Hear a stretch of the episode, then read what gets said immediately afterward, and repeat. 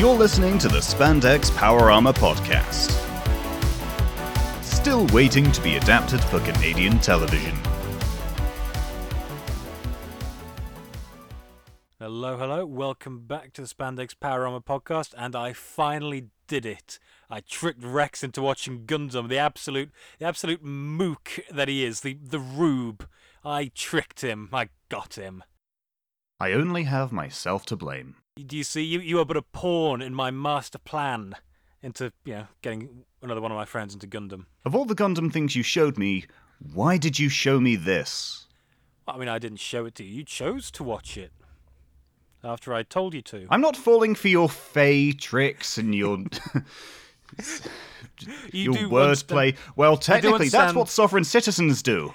You, you do understand that you owe me your firstborn son now, by the way. You agreed to this. You you consented to this. You know, one day I'll uh, find out your true name and Rumpel Rumpelstiltskin you out of existence. So yes, uh, in my infinite wisdom, I chose to um, plan this episode to be about uh, Gundam, uh, not just any Gundam, a Gundam movie, and not just any Gundam movie, the uh, the live action one. That's right, we're talking about G-Saviour, the best. Judging by the title alone, it really sounds like they didn't want to actually say Gundam. Despite this being, it was it was part of a tie-in thing for some anniversary stuff, wasn't it? Alongside, ooh, was it Turn A? Yep. Yeah, it was the 20th anniversary, and actually, completely coincidentally, I've been binging Turn A Gundam lately. I, I forgot they were both part of the same uh, kind of kind of marketing event thing, and I've got to say, comparing the two of them, it, Turn A just blasts this out of the water. Turn A is great, I love it, and G-Saviour is it's it's not great. Glowing endorsement. well, to be honest, it was passable. It was there. It's a movie. It doesn't feel like it should be Gundam, but yeah, it's got a Well- mecha fight at the end. It, it, it's a weird it's a weird bag of chips. I it it's Isn't that a drag queen? I don't know. Bag of chips. Is it? Yeah, That's a drag queen. yeah, bag of chips. Why? Also known as bagger. that just makes them sound like some kind of Russian cryptid. it's the bag of chips. Hide your children. Remember, children, always eat, always eat potato chips, or bag of chips will come and drag you into tundra and take you to gulag. Fear I- her mascara. I completely lost my train of thought. Um, yeah, it, it's, Uh, we're talking about one. drag now. This is a drag podcast. Well, I mean, we do tend to talk about you know people in bright coloured suits and a lot of makeup and special effects and pageantry and. Okay, that's it. RuPaul's Drag Race is officially tokusatsu.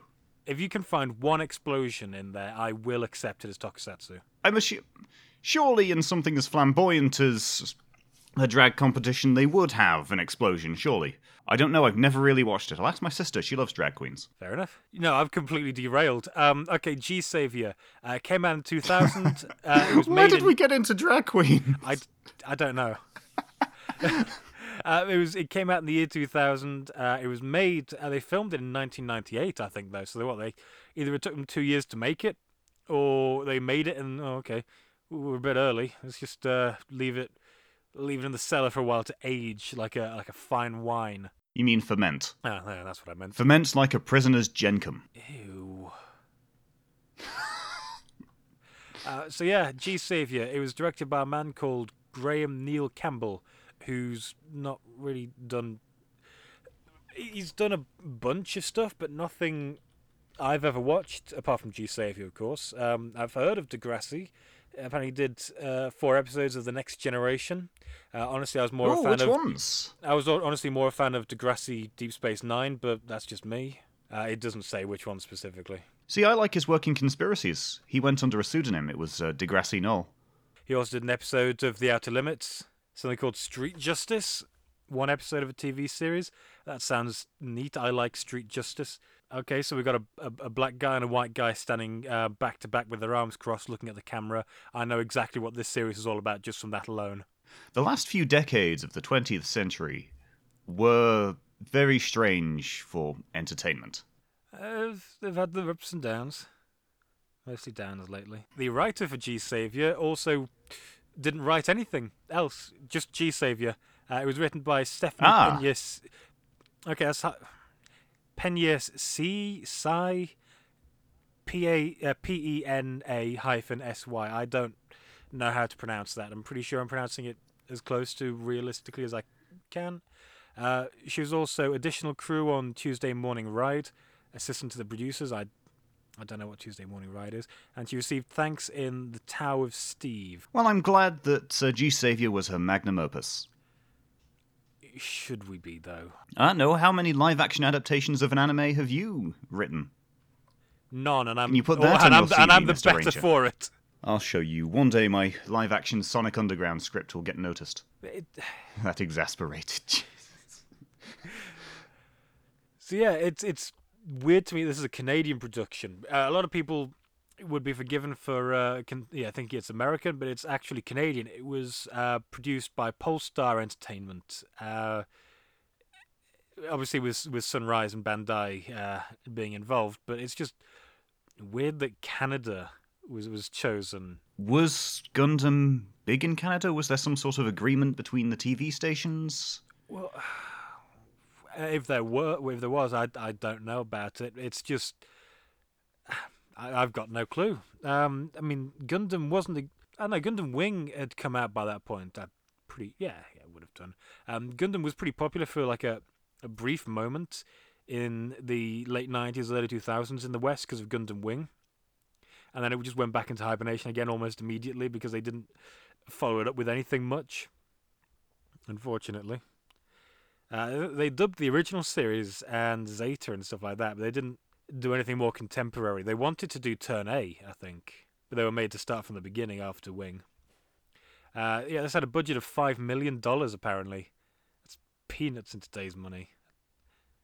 That's Yeah. peanuts back then too. You could actually. really tell that the budget in this film was a little low. You could tell which areas they were trying to skimp at. So, of course, for the generic soldiers, you had the Starship Troopers armor, Yes, which yes. is everywhere in sci fi. I, I would have it no other way. It's like glitter or herpes. It's just everywhere and you can't get rid of it. it doesn't clash with Gundam that much. Like pre yeah, um, kind of body armor for ground troops in, in the anime and stuff like that doesn't look that dissimilar from the uh, from the Starship Troopers armor. So it's like it's distracting in the sense that I yeah that's the Starship Trooper armor. I I know what that is. Um, but in terms of aesthetics, you know, considering it was made and designed for a completely different production, it doesn't clash at all. Actually, it, it's not that bad. It's just funny to see it. Okay, how about another gripe? The dress uniforms at the fancy gala scene for the military. Yes. Obviously, just a blue jumpsuit with a big collar put over the top. Yeah, like just that, something they'd have to put their head through, just to cover the head and shoulders, make it look like some sort of uh, military uniform. Yeah, no, that that vibes that um that that follows on. It it actually um takes a lot of inspiration from the uh, the uniforms of the Titans from Mobile Suit Zeta Gundam. So that's Ah, Yeah, no, it that I was actually quite impressed with the um, with the dress uniform design because it does follow on from oh, true. The design looked cool, but the execution, you could Oh, yeah, obviously tell that the collar and stuff was a separate thing. Yeah, well, again, that's not unheard of in Gundam either. The um, Zeon officers in the original series had a kind of um, tabard kind of thing that came over their uh, their uniforms and stuff like that. It's not. Weirdly enough, in some ways, this follows like Gundam conventions pretty decently, which is shocking. And I guess this... I'm just an uneducated plebeian. I await my arrest. but no, it's just just weird. Like this movie isn't disrespectful to the source material. Like it sets it um, seventy years after um, oh lord, is it is it Victory? I think yeah, I think it's set seventy years after Victory, but it's set in the same timeline and continuity as the original series because this takes place in the year zero two two three, I think it is. Ah, yes, the Universal Century, or judging by the dress sense of most of the characters, the Universal 90s. No, seriously, this is this is Star Trek Voyager levels of 90s. Funny, uh, funny thing. Uh, the the guys who did the CGI and they also do the CGI for Star Trek at the time. Amazingly enough, I, I started watching this, and my brother was in the room with me while I was watching it. Um, and he looked around to see what I was watching, and just from the um, the opening bars of the song, you know, the music they were playing, and the you know the space thing, you can see like, oh, you're watching Star Trek. And I just I paused and had a good old laugh because I was thinking to myself at that exact moment, like, oh, this sounds like discount Star Trek. Oh, I love it. I love it. You just both came to the same decision. He wasn't even actively engaging in the thing, but it's like, yo. It's a weird kettle of fish. So, so the it's not even that bad in a lot of ways.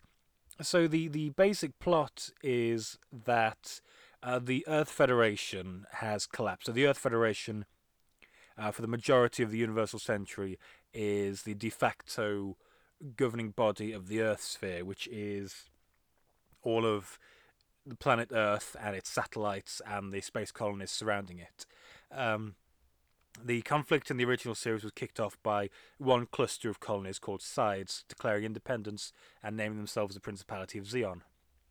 Then a war from ind- independence is you know, what the first series is about. Uh, so the Federation is, is collapsed and has been replaced with Consent, uh, which is basically the Federation again. So is that why Zeon wasn't name dropped? I kept on hearing a lot of things about the colonies, but I was thinking, come on, say Zeon. Well, Zeon hasn't been relevant for ages by this point.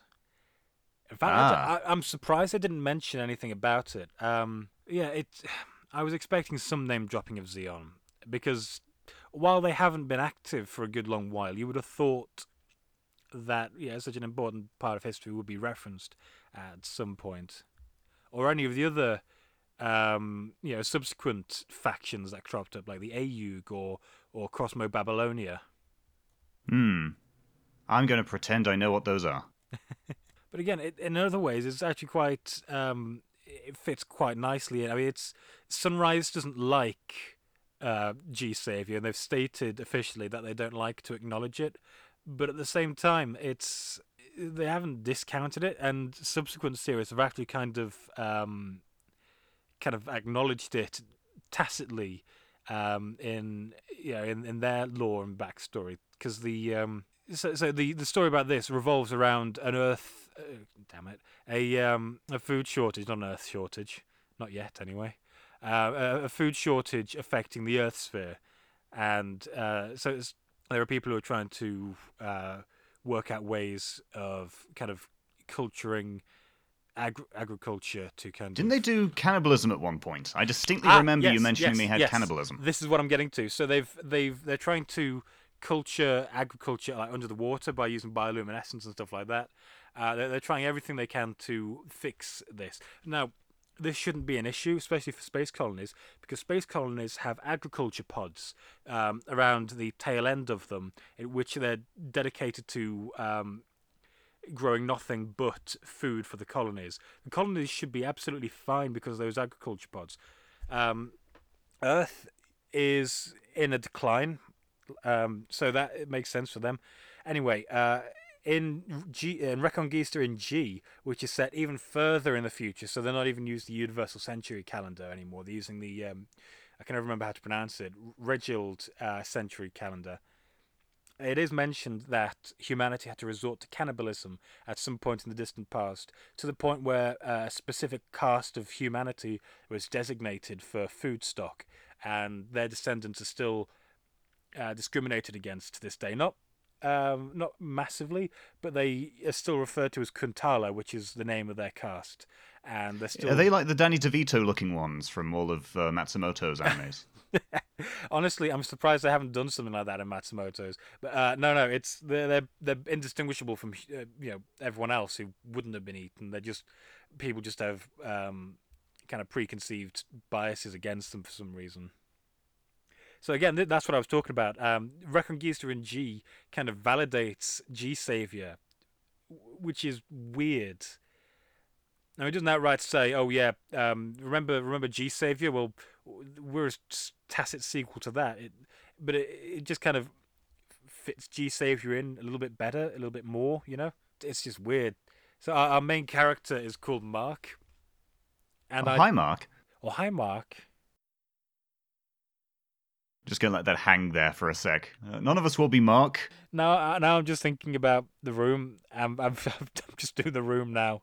Uh, so the plot of the room, such as it is, uh, No, so, so Mark uh, is is our main character and uh, defying all known c- you know conventions and tropes of Gundam is an actual adult with a career.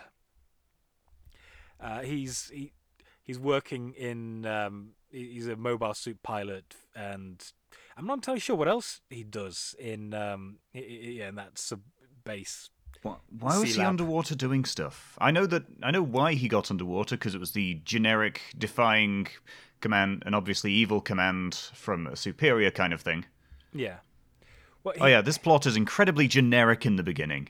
Maybe in the end it's got some nice little turns, but otherwise it's just generic sci-fi. You can see everything coming, especially when you see scientist lady.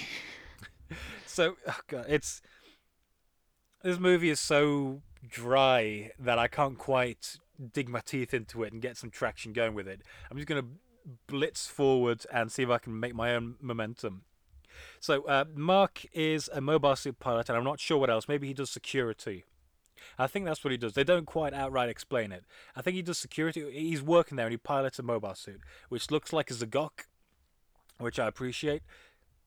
You don't know what a Z'Gok is. No, but it had like 10 seconds of screen time. Yeah, again, it, it, they've tried, and which is weird to me. Anyway, so uh, he he gets his establishing moment where they're all like, "Oh, there's this guy. He's probably gonna die." Uh, womp womp, and he's all like, "No, um, I'm gonna go save him."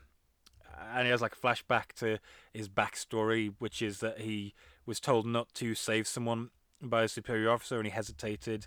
Uh, and then he tried to save him, and then he was dead. And he was all like, "Oh. I now have PTSD and will not pilot a mobile suit in combat again until he does.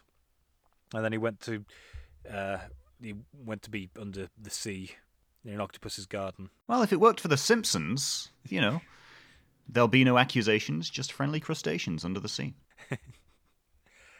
Um, th- th- this is when um, our plot kind of hits him. We get a bunch of scientists coming in in weirdly modern, well, I say modern '90s frog suits, which you know it's like these these Gundam. They they have better diving suits than this. Okay, oh, whoa, whoa, whoa. This actually reminds me of something. So, of course, a mobile suit drops to the surface of the ocean. Did it fall from Yeah, it fell a from space orbit. station? Yeah, how would that thing not just collapse under all the atmospheres? Uh, hmm. Like, this is literally a Futurama quote. How many atmospheres can the ship handle, Professor? Well, it is a starship, so anywhere between zero and one. Well, you do get aquatic mobile suits like the um, not Z'Gok that we saw at the beginning, and mobile suits can survive underwater for a bit to a certain depth, but unless they're specifically designed to be amphibious or aquatic, they shouldn't be able to get to the seafloor. No. In fact, I'm surprised it could.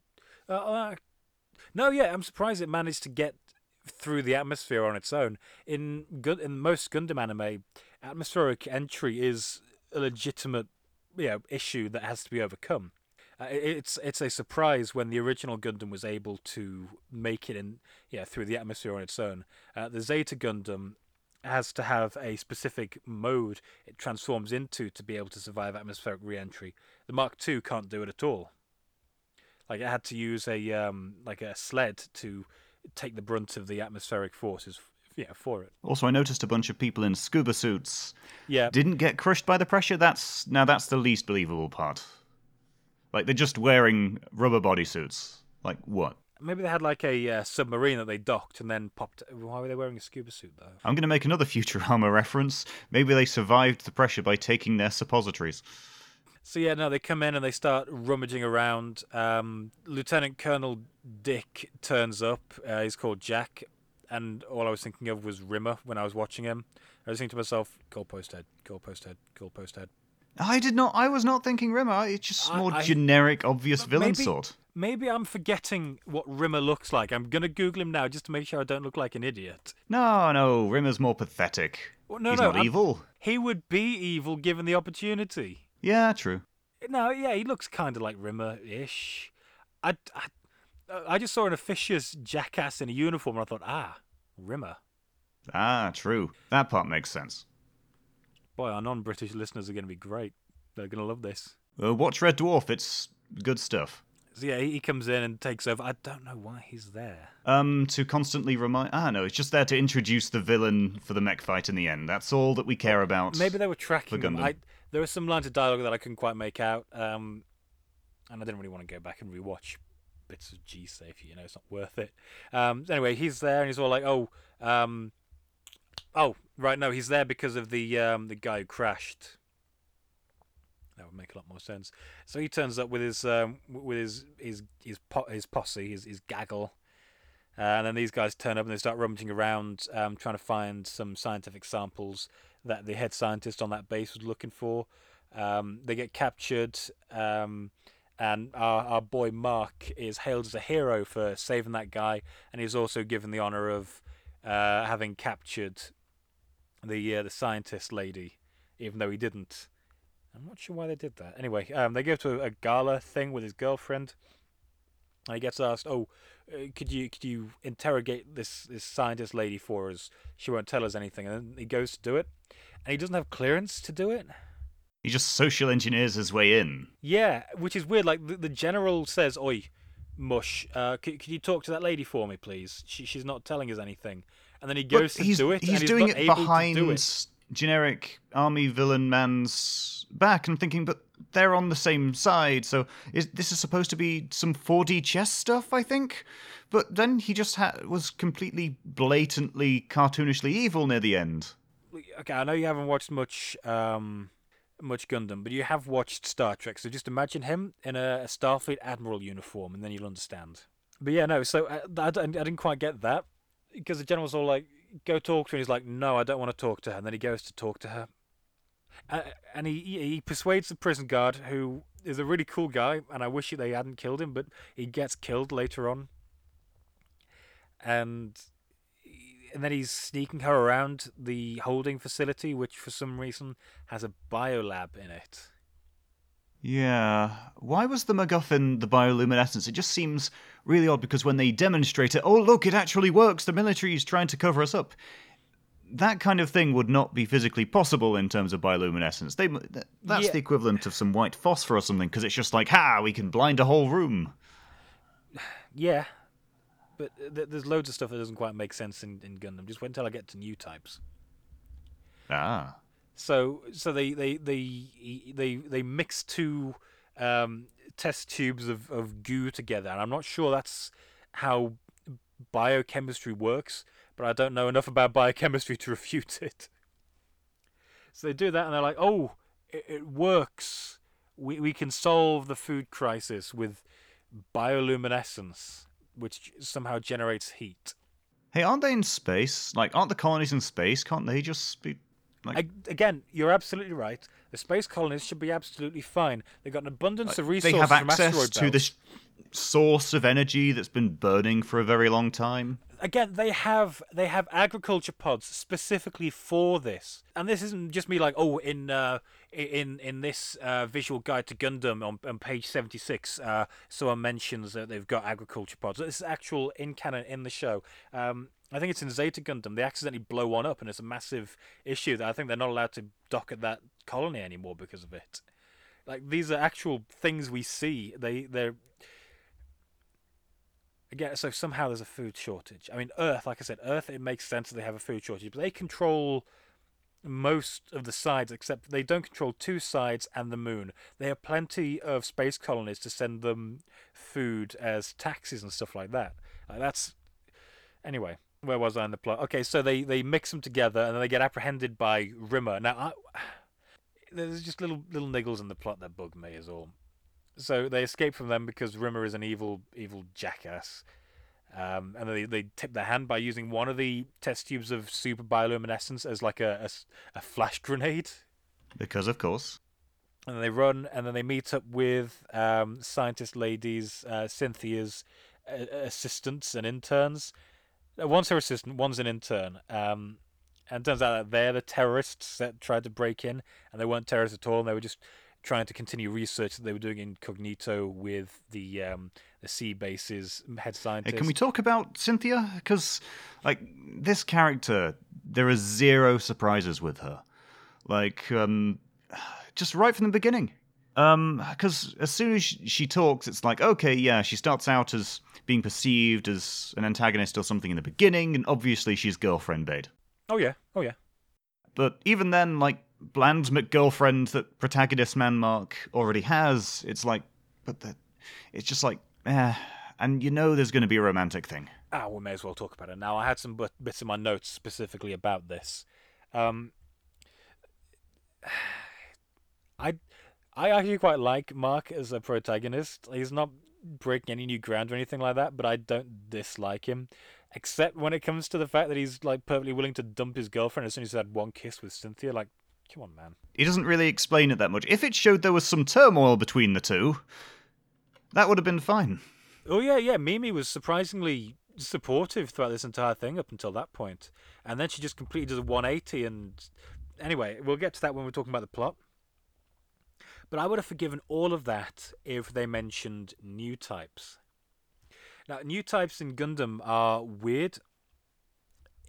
In the most basic, kind of thematically relevant form, they are the next step in human consciousness uh, and are a group of humanity who have evolved in space who are able to understand one another without misconceptions or miscommunications that's basically what they are. In theory, though, they're weird space psychics um, because they grew up in low to zero gravity, so they have better spatial awareness. They also have telep- uh, telepathy, telekinesis, um, that kind of thing. It, it, it gets weirder as more stuff gets added to them.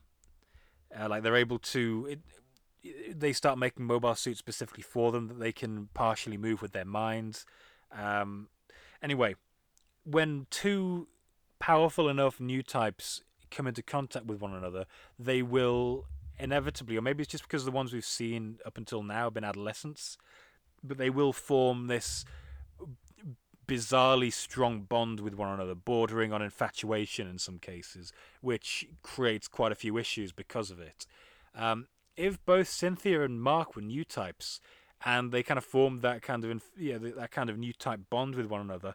I would have been absolutely fine with uh, Mark kind of going along with it because that that kind of thing happens. It happened with Kamille in um, Zeta Gundam, but they, they don't mention new types at all. And new types are. I'm getting sidetracked on this, but I just want to say new types are really important in Universal Century era Gundam, and the fact that they don't mention them at all is really weird. So in this case, the moral of the story is He's not a psychic, he's just a cheating bastard. yeah, basically. He was way too eager to. I mean, obviously, we, we don't see the whole relationship. You know, maybe maybe she's abusive off screen. Who knows? Probably not. I think he just seemed bored of her and unresponsive. She's like, "Hey, maybe you could move in." It's more yeah. he's not really communicating with her, and there's no reciprocation. And she, like Mimi, is pulling all the weight. Clearly, their relationship isn't great, and yeah, probably should, they should split up but there are times and places and ways to do this. And we're getting quite hung up on this one guy being a bit of a douche in this regard, but it's just your protagonist. He's not even. He's not even treated as. He's not even, you know, especially sorry about it. Like he's just like, yeah, uh, uh okay. Anyway, uh, back to the plot. Where did we get to? Um. Oh, I took us on a Cynthia tangent when we got to her ragtag band of lovable misfits with zero character development. One of them gets shot. Yeah, but she survives. Yeah, yeah. I mean, if you're going to develop, you develop into a corpse. Well, that is the Gundam way. Lots of people die in Gundam. Well, that's why the um, that's why Yoshiyuki Tomino, the guy who created Gundams, his, his nickname is Kill 'Em All Tomino. So they they end up like hijacking a, a shuttle, and this is pretty neat actually. They again, this is one of those details that they kept from the uh, from the anime uh, and included here because it doesn't just take off like the Millennium Falcon and just zoom out into space. They have to take a runway and a you know uh, a ramp to get um, an entry vector and yeah, entry speed. Which yeah, that's how they do it. Um, leaving Earth is a consistent issue in a lot of Gundam shows because you have to be very careful and have to be very specific about it yeah, there's like two whole episodes in, in Zeta Gundam where uh where the boys are trying to get back into space and they have to take over a um a space um like a launch base you know, to do it. And they can't just fly out there on their own. And the they actually use practical effects for like the first time and the only time in this film. I'm pretty sure that it was the little um, uh, shuttle prop that they did, and it looked way better than anything else in the movie. Oh yeah, I did notice that when it um, was on screen. I was Yeah. thinking they had a good chunk of CGI with it, but then there was just some physical prop, Yes, and it looked nice. It look it looked good. Maybe maybe it's the fact that the rest of the film around it doesn't look so good, but that one bit was like, oh, practical effects. we were so starved at this point. But yeah, no. Um, so they get off and then they go to another space colony and then they meet up with a guy. Um, and he says, "Leo, I'm I'm part of the Illuminati, not that Illuminati. Um, uh, we're good guys, I guess. Um, we got a Gundam. Do you want the Gundam?" I I think Boss Illuminati Man was supposed to be a colleague of his. Yeah, they were. Um, yeah, they they were flight buddies together, and he faked his own death. And he and a bunch of people defected from Consent and formed a group called the Illuminati to fund and manipulate events to, um, you know, to their desires. What a completely original idea. I applaud them. Well, you say that. I mean, it it's not bad. I don't know. I mean, it's it's kind of like a cross between the AEUG and Anaheim, Elo- uh, blah, blah, Ana, blah, Anaheim Electronics. Blanaheim. Blanaheim. It's like a combination of those because the AEUG was a splinter group in Zeta Gundam from the Federation, which um, kind of split off and kind of took resources. It's hard to, how to explain to a, a non-believer such as yourself. Um, and Anaheim Electronics, it kind of takes the um, shadowy kind of manipulation bit from it as well. It's it's neat. It, this film introduces concepts which are neat, and if explored in a full series, I would probably enjoy. Yeah, they really didn't explore it enough. They didn't even give them a chance to become a Tesco own brand Rebel Alliance. Well, yeah. Again, I've got a bit about that, and I'll come to that when we get to it. But you're right. So they fly off, and then they come to a debris field, and they're all like, "Oh, oh God, oh Lord, we, we can't get through this. We, oh, what are we gonna do? Oh, if only someone would get in the robot." And then Mark gets in the robot, and it's a it's a pretty decent sequence. He just goes through, and he's all like, "Oh, uh, pew pew, get rid of the debris, then we can fly through it." And so they fly through it, and they get to the Gaia colony, uh, the guys in charge of the Gaia colony is all like, um, "Yeah, and we're going to capitulate because the, what the, the Earth already thinks we're dicks. So yeah, we'll just not do anything. You know, hope for the best." I really did like the scene when they first introduced him flying the G-Saviour. Yeah. I mean, it was okay. It was just something simple like, okay, he's flying around, slashing some debris, he's cutting through it with a lightsaber. It was Beam all right. saber. What I really wasn't too keen on was the fact that they used the same cockpit for everything in the movie. I thought they were still on that shuttle thing. I'm thinking, how the hell could they fit a Gundam in there? But no, they were on some sort of colony space fire truck looking thing. The cockpits really bug me in this. It they infuriate me, and I understand that it's a low budget production, but even by um, you know one year war, you know 0079 year um, technology standards, it's still pretty low tech. Like by Zeta Gundam, which was uh, how many years after? Anyway, um, Zeta Gundam is a few years after the original series, and they've got panoramic cockpits, which means that the cockpits are, in most mobile suits, are spherical. Um, you sit in the middle of, on it on a um, on a seat with the controls around it on the arms and stuff like that, and you've got pedals and junk like that. But the inside of the ball you're sat in uh, shows you feed from the cameras on the mobile suit, meaning that you can see in that cockpit everything the mobile suit can see in a 360 one you know in a completely spherical field of vision. So you look up you can see what the mobile suit looks like when it looks up. This doesn't have that. It has like one screen in the in the front. And the heads up display is pretty all right. Like in the in the beginning um, when it's kind of Hmm. mapping the sea floor for him that looks pretty all right. That didn't look bad. But this takes place like over a hundred years in the future from when mobile suits were created. They shouldn't be using this level of technology, especially especially in a Gundam. I really don't think they'd be able to do it even if they had a bigger budget. Something like that, to be impressive, you'd need to wait at least a decade. I, I get that, but it, it, it's like they didn't even try to make it look. This is just a little niggle, and it doesn't affect the plot or anything like that. It just really bugs me that these mobile suits don't. None of these mobile suits look as advanced as they should be. None of them even transform. From Zeta onwards, from the midpoint of Zeta onwards, uh, transforming mobile suits who can go from mobile suit to mobile armor are quite common because they stop. Um, from that point on, they start constructing mobile suits uh, as movable frames with armor plates, uh, bits of armor and stuff like that on them. So they figured that they can just shift the armor around and configure them in different ways to make them more maneuverable and stuff like that, and you have a sleeker profile so they're harder to hit. None of that happens. They here. did do something along that though, with um, a bit of the combat near the end, where he goes into the colony and they start uh, taking off bits and adding bits of armor on for terrestrial combat. Right, but that's I get what you mean, and yeah, it's clear that he does have an inner frame, but it's it's it's a modular thing. It doesn't transform. Which Hmm. another point I have is that yeah, the, the G-Saviour doesn't look bad, but it's we don't we don't get a good feel for what it really looks like because they keep changing its loadout. Any any other Gundam, especially from from series that I've watched and enjoyed, I know exactly what that Gundam looks like. I know exactly what most mobile suits from that series look like. I cannot hold a, a detailed picture of the G-Saviour in my head and uh, maybe it's the kind of dated CGI. Uh, maybe it's the fact that it's so kind of faded and washed out. You know, none of the colors pop. Like it is red, uh, blue, yellow, and white, but not very vibrant at all. Uh, would you say this is the most underwhelming mech of a series, so the main representative mech? I'd say it's pretty meh. So you can tell on sight that it is a Gundam, Oh yeah, it's absolutely. but it doesn't even mention it in name. No, they never G mention Savior. Gundam.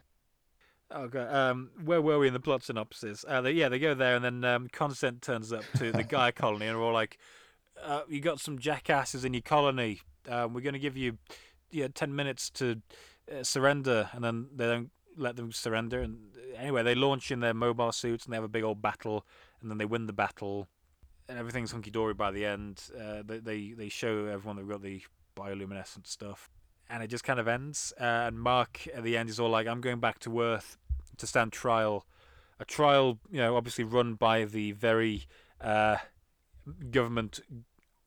government, the very government yeah, that I've defied."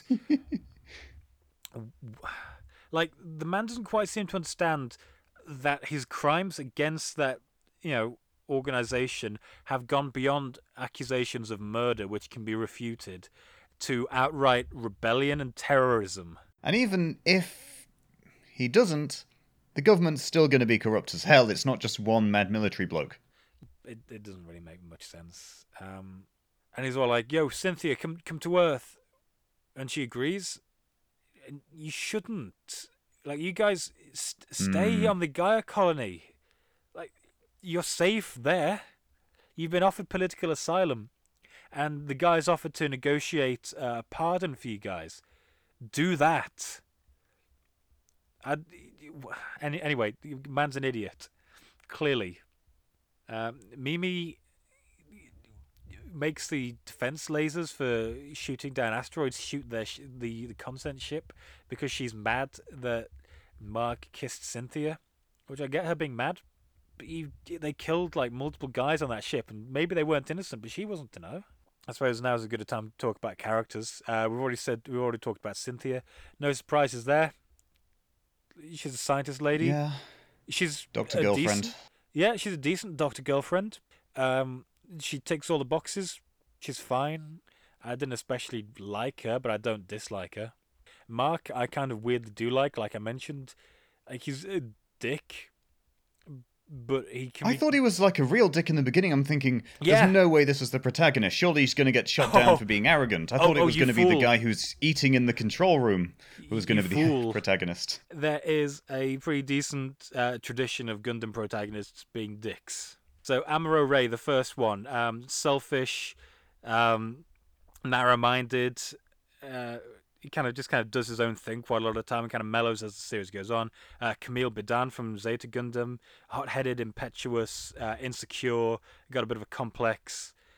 Uh, Judau Ashta, he's a uh, rambunctious rapscallion. He, he, he kind of goes on from there. Uh, Ko from Stardust Memory, he's a simp. I don't think simp is a personality trait.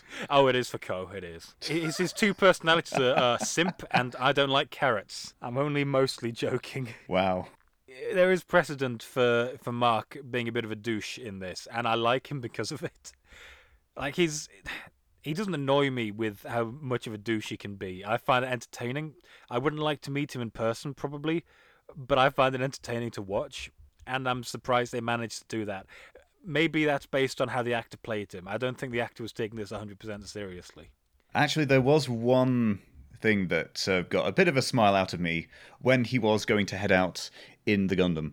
So he gave Cynthia a big kiss, you know, to say, if I don't see you again, that kind of thing, really big snog, and then just go. Well, no, it wasn't actually. It was more of a peck, wasn't it? So it's one of those kisses where it's like blatant. It's, in front of her father, who is the leader, and he just pats him and goes, "No Yes. kiss for you." yeah. Oh, that, that was good. I was, yeah. That was a very well written one liner. It was Yes. perfect. Um, if I, if we had more time with him, I think he'd be a pretty decent main character. If we had time to explore his pretty evident PTSD and stuff like that. Uh, his rival, um, Jack Rimmer. Most Gundam shows have a the rival character. So it started out with Char in the original series, and then Jerid after that. It usually blonde, Oh, just like in Robot Jox. just like in real life. Blondes should never be trusted. It's always those big blonde chads who steal your girl. Damn the Ubermensch.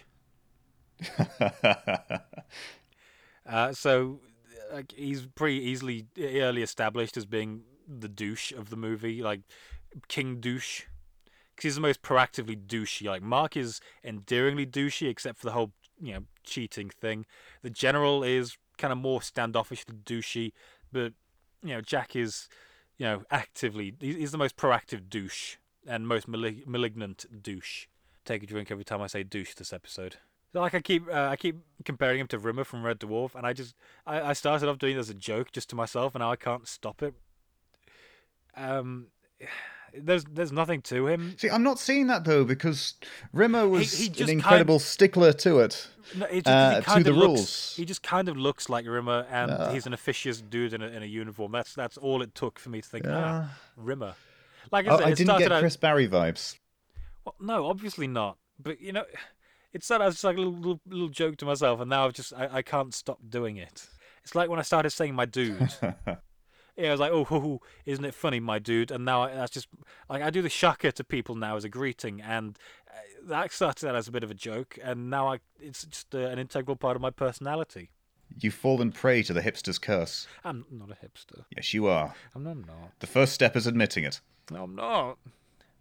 Yes, you are. Put the Stop it. Hawaiian shirts down. Put down the mustache wax. Ew. What do you take me for? Sure, I wear a poncho, but that doesn't mean I'm a dick. Oh man, Back ponchos to need to come back. Oh wait, we've got to I talk agree. about this movie.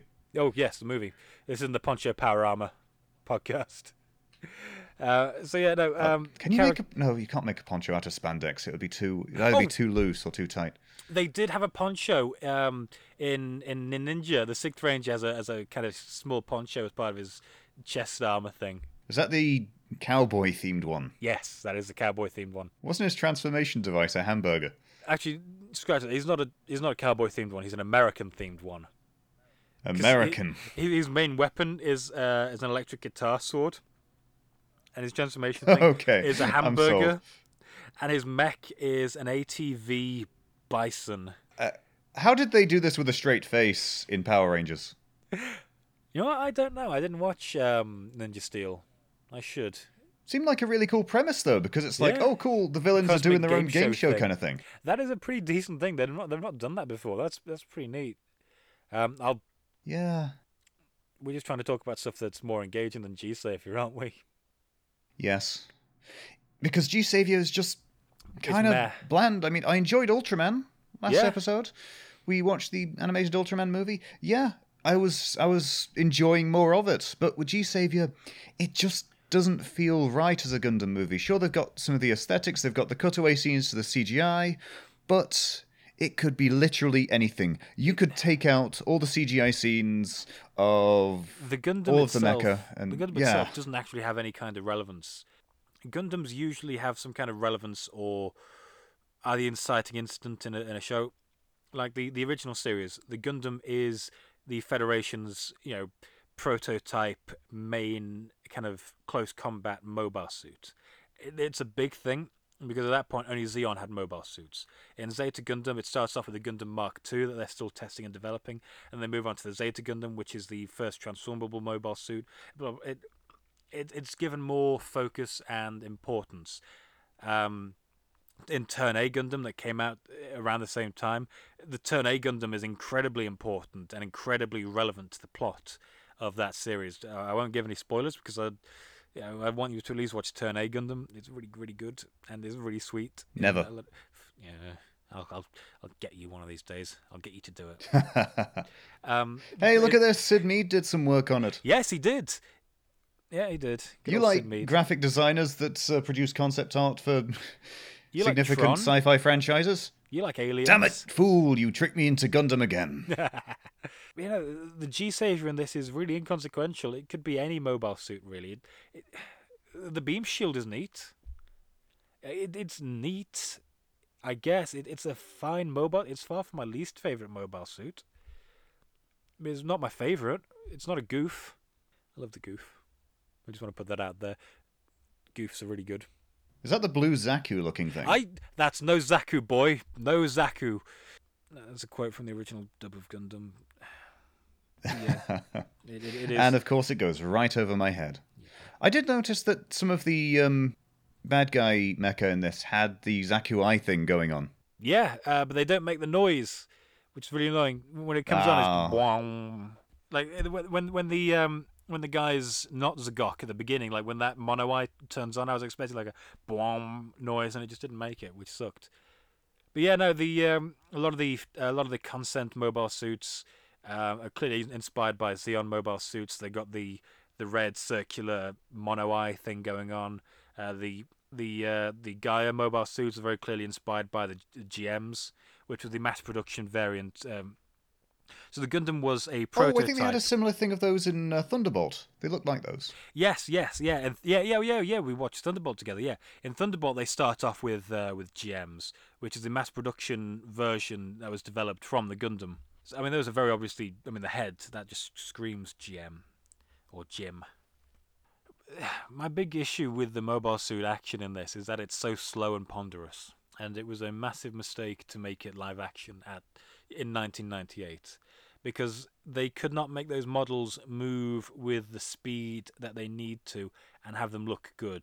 I think I don't think they could animate them like that. Their only option, really, based on what I've seen around the same time that has also been made with CGI like that, was really to make them ponderously slow and floaty, and have them be taken seriously at all, basically. Which is unfortunate, but I get it. It just makes the it just makes the fight scenes not look particularly engaging, basically, which is half of the appeal of Gundam. You know, one half is war is hell, humanity sucks, let's not do war, and the other half is oh, cool robot. The duality of Gundam. But I mean, look, if if I were to sum up my, my thoughts on on G-Saviour, it's not as bad as everyone says it is. Uh, it, it's got this reputation in the community for being this rock bottom, the absolute worst. I think I think even Sunrise is, is a bit too harsh on it.